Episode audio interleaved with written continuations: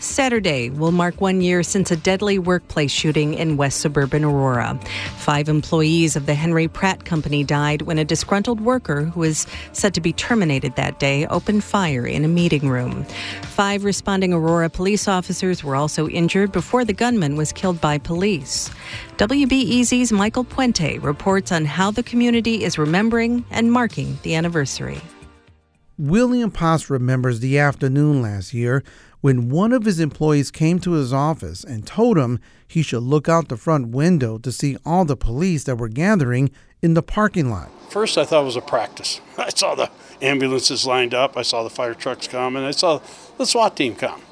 Then I saw the SWAT team put their vest on. Paz owns Luigi's Pizza and Fun Center. It's kind of like a Chuck E. Cheese with video games and skee ball and laser tag. Paz didn't think much of the activity in his parking lot since drills had been done before, but soon he would find out this was no drill. And about half hour later, they said nobody leaves and nobody comes in. There's an active shooter.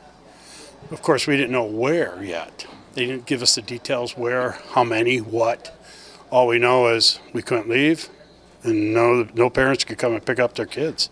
Although Paz didn't know it at the time, police were responding to shots fired at a plant a hundred yards away at Henry Pratt, a manufacturer of water pipe valves. Because of its proximity to the scene, Luigi's was used as a staging area for police. Paz and his adult children baked pizzas well past 11 at night for the first responders.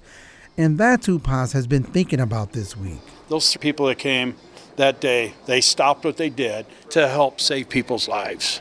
So thank them whenever you see them. We are concerned about the one year anniversary coming up, and that brings up a lot of feelings and stressors. Steve Jones is District 8 Director of the International Association of Machinists and Aerospace Workers, the union representing about 70 employees at Pratt. Jones says two union members were killed that day, including the union shop chairman, Russell Beyer. Although counselors are being provided by the union and the company, Jones says more healing needs to take place. I don't know how that pain heals in that short period of time. And we're worried about the families and our workers. And we want to make sure that we continue the healing and the transition. In an attempt to help with that healing, the Aurora Historical Society has put together an exhibit. It features newspaper clippings, photos of the victims, and some of the things mourners left outside of the plant the day of the shooting. We have the, uh, the memorial crosses that were placed at the site. John Jaros heads the Historical Society. We have a lot of the materials that were uh, left uh, with the crosses uh, candles, stuffed animals, uh, notes, and cards, and things like that. Jaros says the Pratt shooting punctured residents' belief that these type of mass shootings don't happen here. A community kind of uh, binds together when, when tragedy hits like this.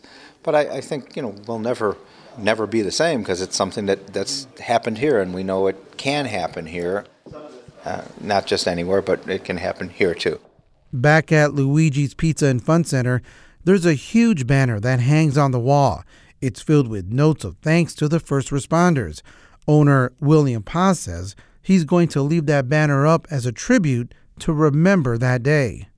Michael Puente, WBEZ News.